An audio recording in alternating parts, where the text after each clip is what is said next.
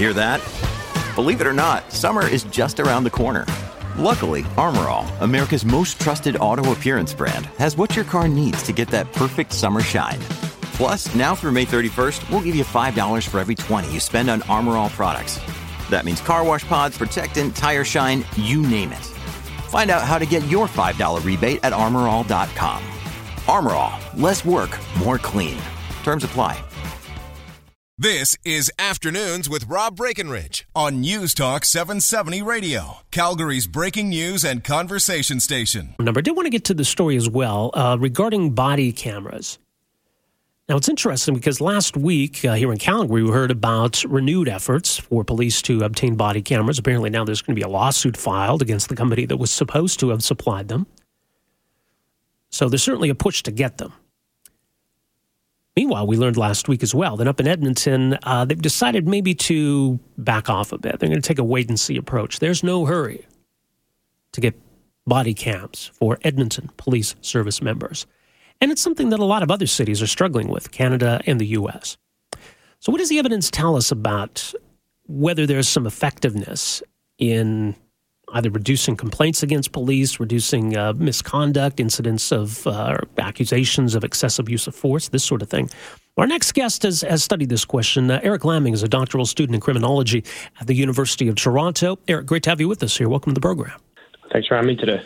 You know, it's interesting. I mean, this debate comes on the heels of that remarkable video we saw out of Utah where this nurse was arrested and then later released. And just, you know, the, the reason we got the full context of what had happened and the conduct of the officer was the body cam. I guess, you know, big stories like that, they tell a compelling tale, but do they tell the whole story?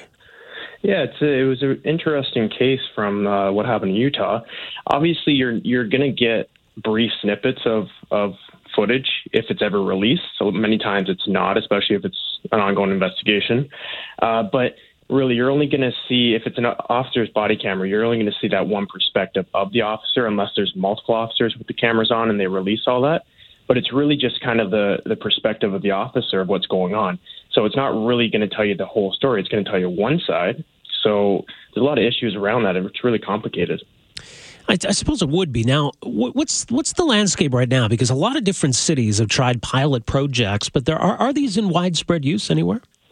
Uh, not really in Canada. There's only a few small services that are currently using them as standardized equipment. Uh, one of the smallest ones is Amherstburg. They're small police service in Ontario. Uh, they're really the only one that's that's using them currently right now, other than the ones that are piloting them. There's no large police service that, that currently uses them. Calgary is the only one that's committed to its use, and of course, we know there's issues going on there. Uh, Toronto is currently in a, uh, procurement process right now, trying to see what supplier might be good for them, but they're kind of just waiting to see what else is going on too. So the landscape's pretty bare right now with uh, use across Canada. On the transparency side, I mean, the thinking is that this gives us more an account of what has happened, and if there's been police misconduct, for example, and we've seen other videos captured by citizens that have, you know, really shined a light on, on that sort of thing, that, that this would help, and maybe even clear police officers too if they've been accused of some wrongdoing. So, how compelling is the transparency argument? Well, it's it's really important. It's a huge factor with with this technology. Obviously, if it's going to help police officers if they're wrongly accused or uh, complaints against them, that can be cleared up very quickly. Uh, on the public perspective, it's going to kind of show different aspects of what you really wouldn't have you wouldn't have seen before.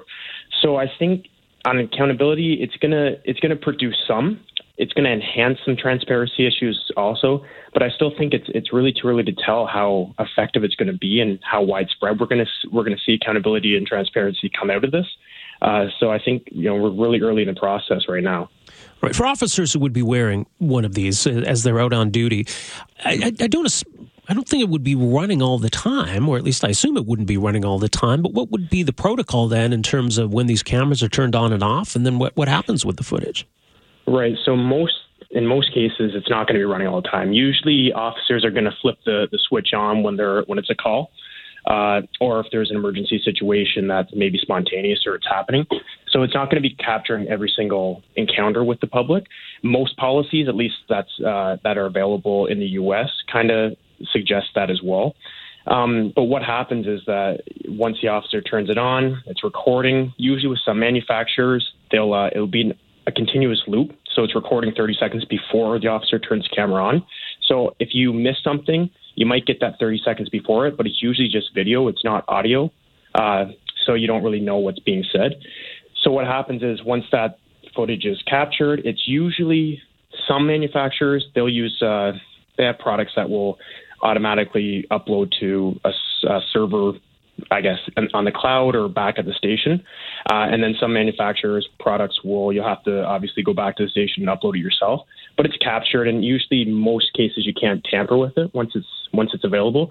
But after that, we don't really know unless we go for freedom of information or access. We don't know how, you know, how we're going to get access to this footage or where it's going to be kept, how long it's going to be kept, because each uh, provincial law differs in that respect. So it's going to be some time before this is all kind of smoothed out. Interesting. So if I if I had an interaction with a police officer and it was captured on his body cam, or I had reason to believe it was captured on his body cam, unless it was evidence in a trial, I, I wouldn't automatically have access to that, would I? Probably not. You'd have to go through uh, the channels of getting access through an FOI. Uh, and you know it depends if if it's even if you can even get it. Usually, you should be able to if it's because technically it's your property if it's captured and it's not going through an investigation at that moment. But again, you're gonna have to pay for it because you're not going to get it for free anyway, right?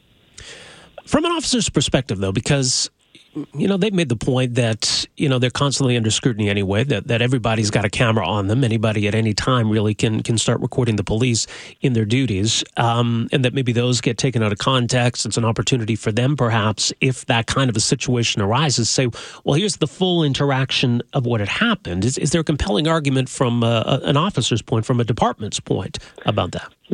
For sure. And, that, and that's one of the main arguments that you're going to see from agencies and officers you know, they most times that you'll see an officer, they'll they'll say they really want cameras because of that. Um, but again, it's really only showing their perspective too, because it's you know, in many cases we're going to see uh, the public who records police. You're going to only see the incident. You're not going to see what kind of led up to that. With an officer's body cam, you will probably see what led up to it. But again, it's it's on the officer's chest or wherever on their body. So it's going to be just what they're seeing, and it could be skewed as well. And again, it's in the eye of the beholder. It's going to be interpreted many different ways by different people through the core system. Like that's that's another issue with this. It's supposed to be objective, but at the at the end of the day, it's not really objective. Now, there's been some data out of the U.S. to suggest, though, that where this has been tried, you, you see a reduction in use of force incidents, you see a reduction in, in the number of complaints about police officers. But, but how compelling is this data from, from what you can tell? There's only been a few of those cases, and obviously we're going to hear about the most because they they're they're pretty significant.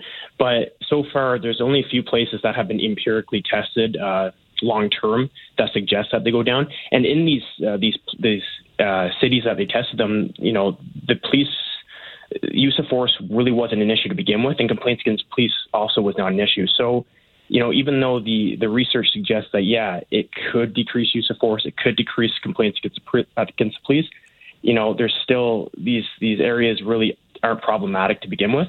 And in Canada, most police, most municipal police services don't have that many issues, especially with a lot of small ones. Mm-hmm. So again, is it really worth the investment for, you know, such a small return well, I suppose, and if we're going to go down this path, I guess what, what's the problem we're trying to solve is, is the question to ask then. Right. Yeah, and that's it. I, I, when it comes to cost, like we just don't know how, how much this is going to be in the long term. And there's so many more issues that affect small communities and policing that, you know, this money has to come out of somewhere. So if we if we go down the road of investing in this technology, it's going to come out have to come out of the budget in some places. And what does that mean? Are we going to have to cut salaries? Are we going to have to cut something from the police budget? So we really don't know anything that because there's been no long term study actually on the cost benefit uh, factor of body cameras. Right. So if Calgary is going to go down this path and maybe be the first major Canadian city to to embrace this in a big way, th- does that provide a, a, longer sort of test study where, where other cities can look at the experience in Calgary? Or is it also an issue of, well, look, I mean, Calgary is different from Vancouver. Vancouver is different from Toronto. Maybe these aren't all apples to apples comparisons. Exactly. That's a great point. I think uh, it's going to provide many police services across the country kind of a, a, framework or a lens into, you know, body cameras, you know, in, in a large police service. I think it's going to be great for uh, long-term factors in that aspect. But like you said, Calgary's police are they're very different from Vancouver. They're very different from Ottawa. Uh, the landscape's totally different. Obviously, last year was kind of a phenomenon with what happened in Calgary. Uh, they had the most uh, officer-involved shooting cases out of any uh, jurisdiction. So obviously, body cameras might play a role there. Maybe they're more progressive. Maybe that's that's what they kind of want to show to the public. You know, legitimacy, all of these things which are important. But again, it's going to differ wherever you go across the across the country in, in terms of what police need and what they don't. Yeah, well, some important points. I guess we'll see where this all goes from here, but we'll leave it there for now. Eric, appreciate the insight, and uh, thanks for making some time for us here today. All right, thanks a lot. All right, there you go. That's uh, Eric Laming of the University of Toronto. So he studied this, and it says uh, the jury's still out, I think is his point. That even some of the studies that have been done, it's a pretty small sample size. Uh, so it's tough to draw a lot of conclusions. I, I think the more transparency, the better. But what is the cost? And why should it be expensive? Right? Someone texted to say, I mean, you know, GoPro technology is pretty cheap. And a lot of uh, police forces already have uh, dash cams and that sort of thing. Uh, but maybe it involves something else, right? How cumbersome is it? Where are they wearing it? I mean, putting a GoPro on a police helmet's different than you know having something that can fit in a lapel on uh, on a uniform. Anyway, where do you come down on this? 403 974 8255. We are back with more right after this. Afternoons with Rob Breckenridge, starting at 1230 on News Talk 770 Calgary.